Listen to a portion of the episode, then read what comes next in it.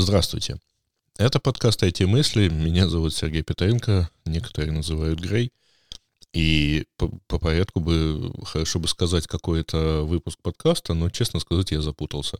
Дело в том, что если считать аж с февраля 2008 года, когда подкаст вышел впервые, то, наверное, больше сотни.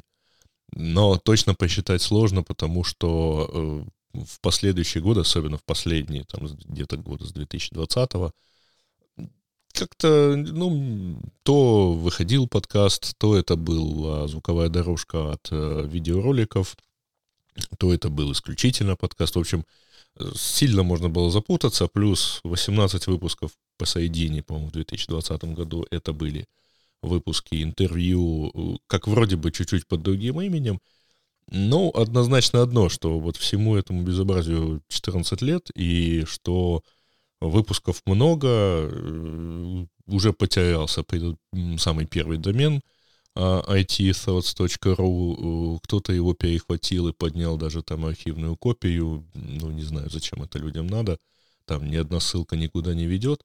У меня, в общем, все ходы записаны, все старые выпуски есть, ну, даже самому переслушивать их не хочется, так что оставим в покое эту археологию. В общем, Будем считать так, что это примерно десятый сезон, и это, если не ошибаюсь, восьмой выпуск в этом сезоне.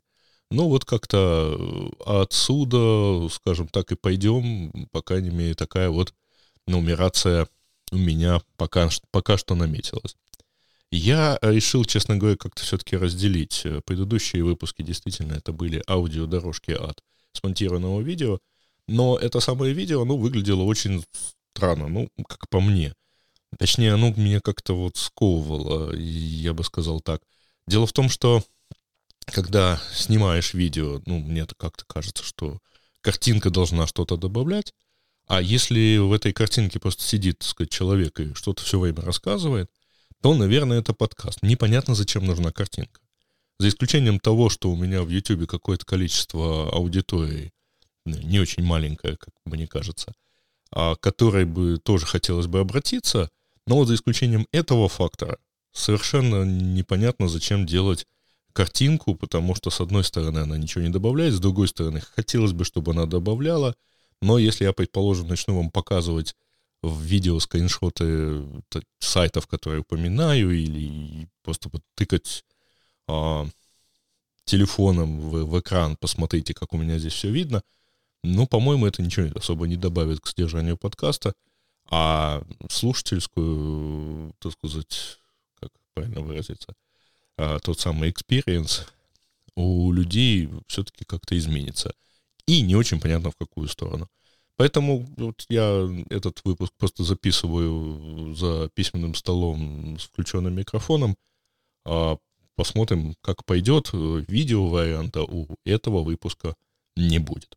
Тема сегодняшнего выпуска, она такая новостная, горячая, интересная, наверное. Хотя, с другой стороны, в своем телеграм-канале я на эту тему уже очень много писал на протяжении последнего полугода. А, и у меня был даже выпуск, который лежал в том числе и в ленте этого подкаста, про Илона Маска с компанией Twitter. Так купит он ее или нет. На этой неделе Маск вдруг сказал, а давайте я все-таки куплю. А, направил соответствующее письмо в регулятору и направил соответствующее письмо компании Twitter – Э, в котором предложил вернуться к обсуждению сделки, точнее, к совершению сделки. Сделка обсуждена, а, и все с ней хорошо.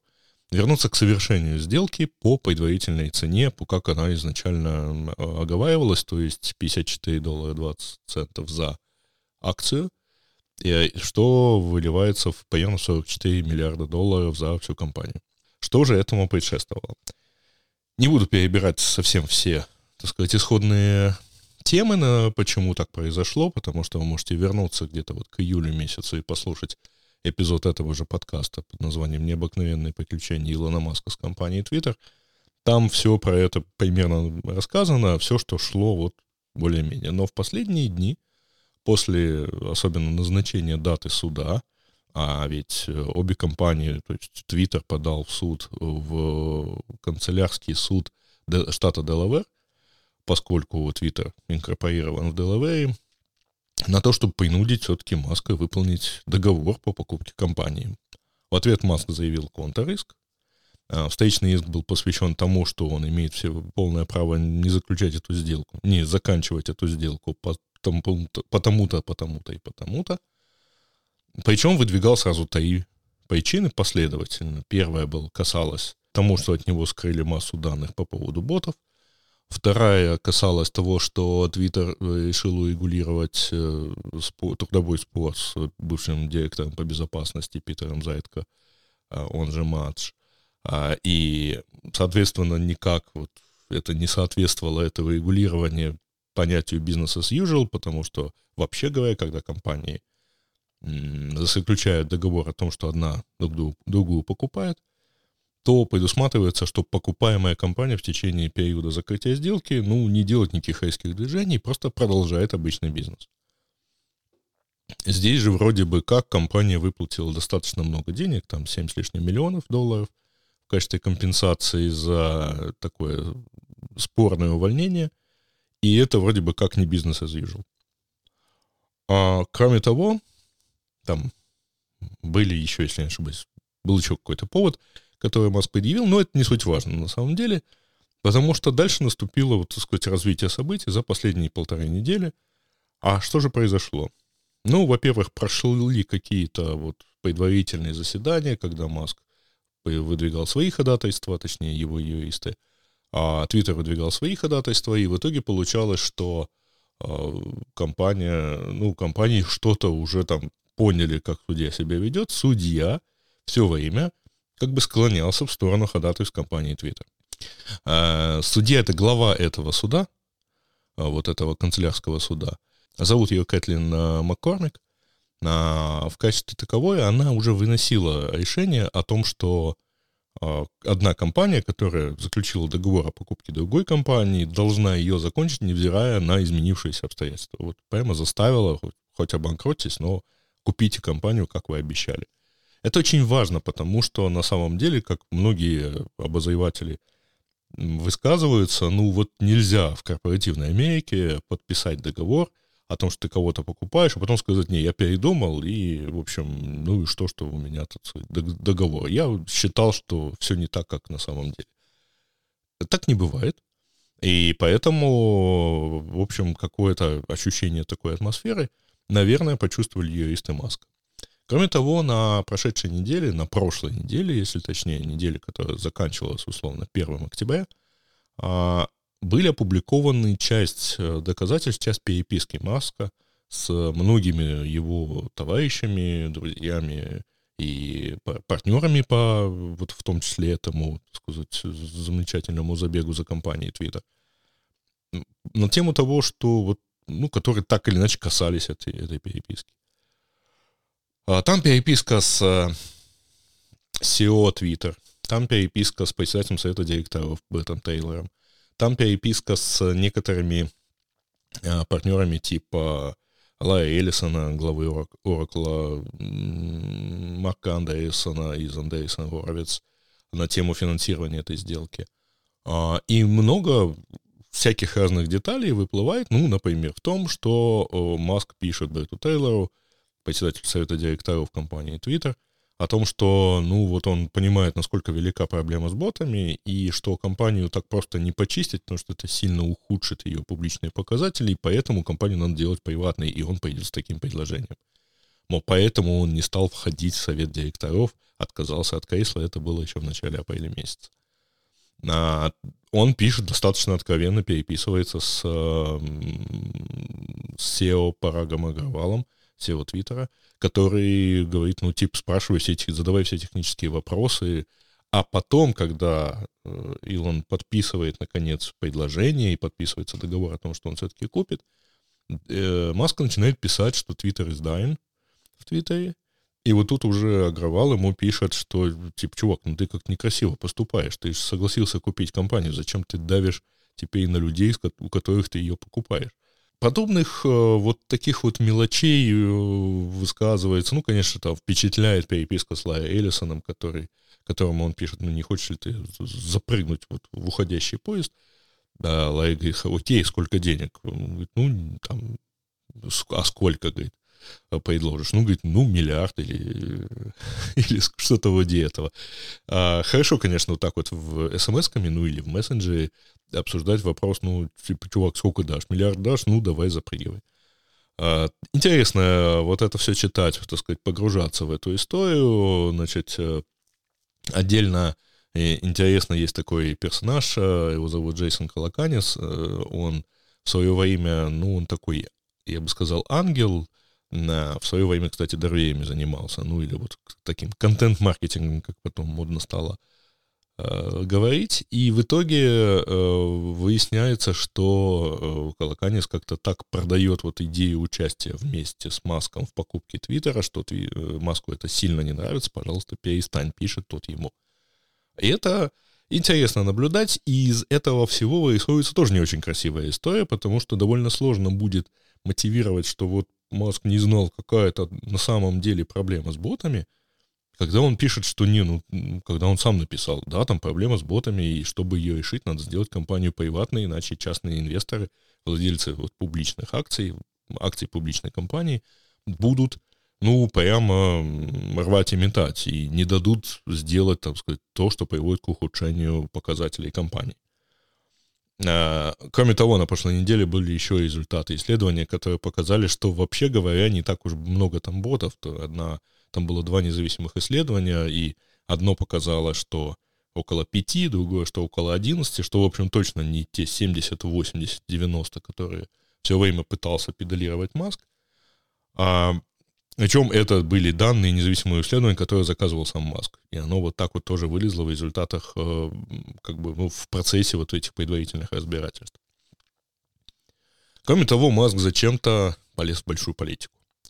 Буквально на этой неделе, он причем продолжает это делать, э, он вдруг вылез с твитом на тему, э, что, ну, я думаю, все его читали уже, про то, что все-таки Крым формально это Россия, про то, что Украине, в Украине есть области, которые хотят быть в России, и что надо провести честные референдумы, и Украина должна остаться нейтральной.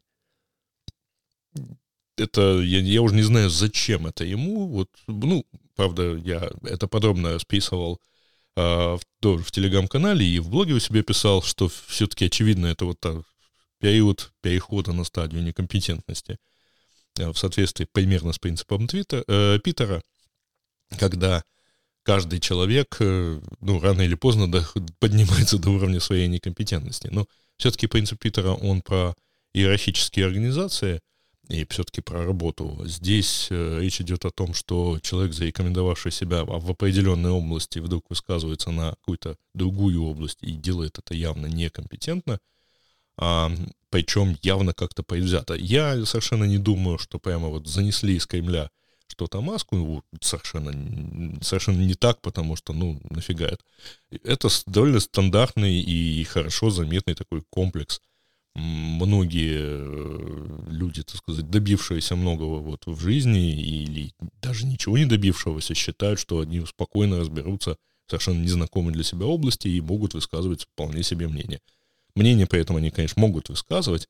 Проблема в том, что их предыдущие успехи, они как-то вот кому-то вроде бы как говорят, да и создают впечатление, что человек действительно сидел, разбирался. Ну, раз он в космос корабли запускает, он же не может в геополитике-то ошибаться.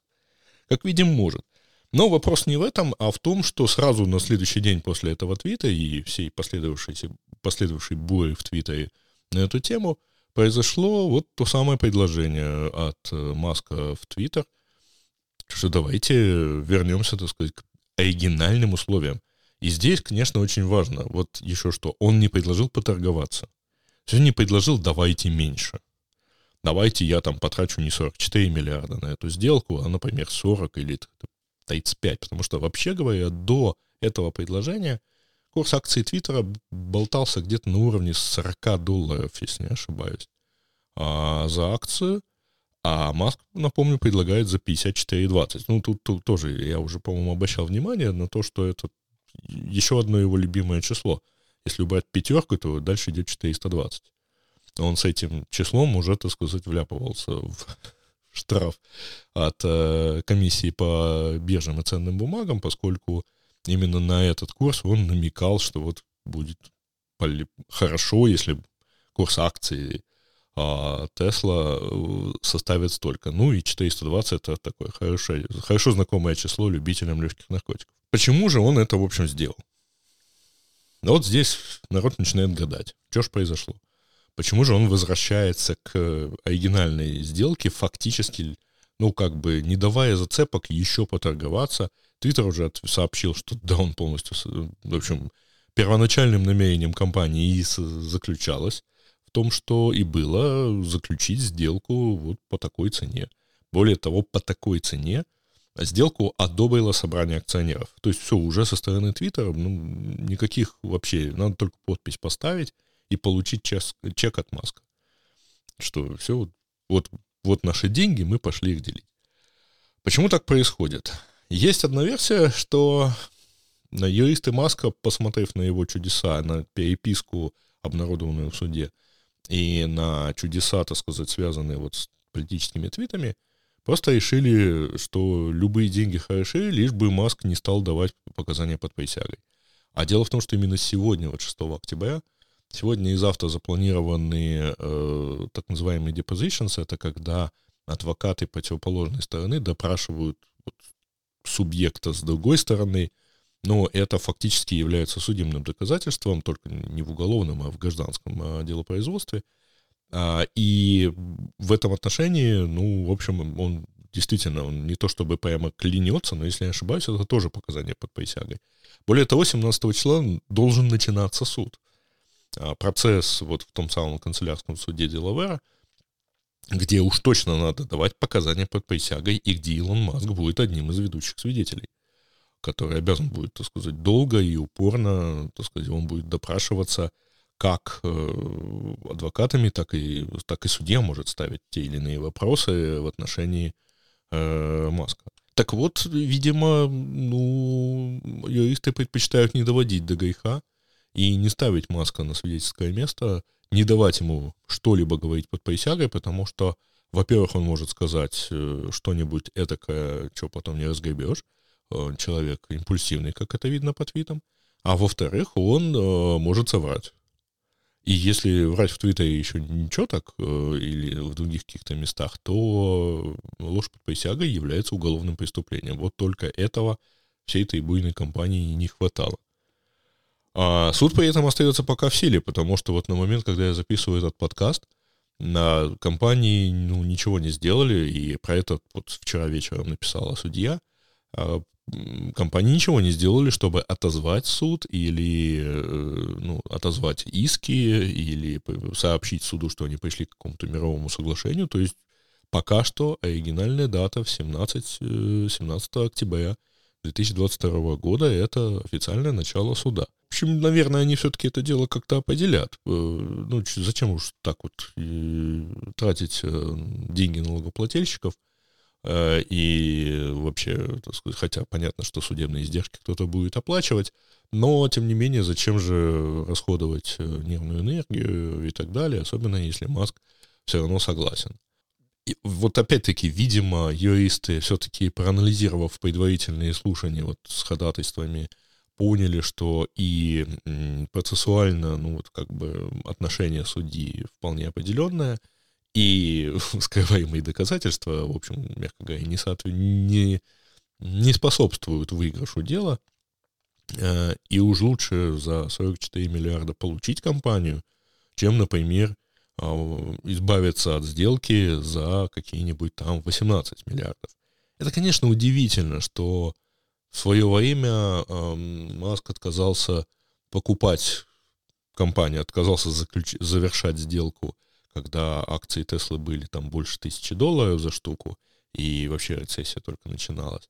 А сейчас в самый разгар, когда акции, ну, Теслы, если не ошибаюсь, чуть меньше 300 долларов, и то есть как, как бы с денежной стороны все немножко хуже для Маска и более влияет на показания Теслы, на показатели Теслы, извините, то вот все-таки, ну, уже соглашается. Ну, видимо, перспектива э, заплатить, э, условно говоря, неустойку не 1 миллиард, а немножко там раз в 10 больше, 10, 11 там, потому что, в принципе, ну, требование могло выглядеть как погасите, пожалуйста, разницу между той суммой, которую вы предлагали, и той капитализацией, которую компания имеет на данный момент, а, к примеру. И это как раз где-то 10-11 миллиардов.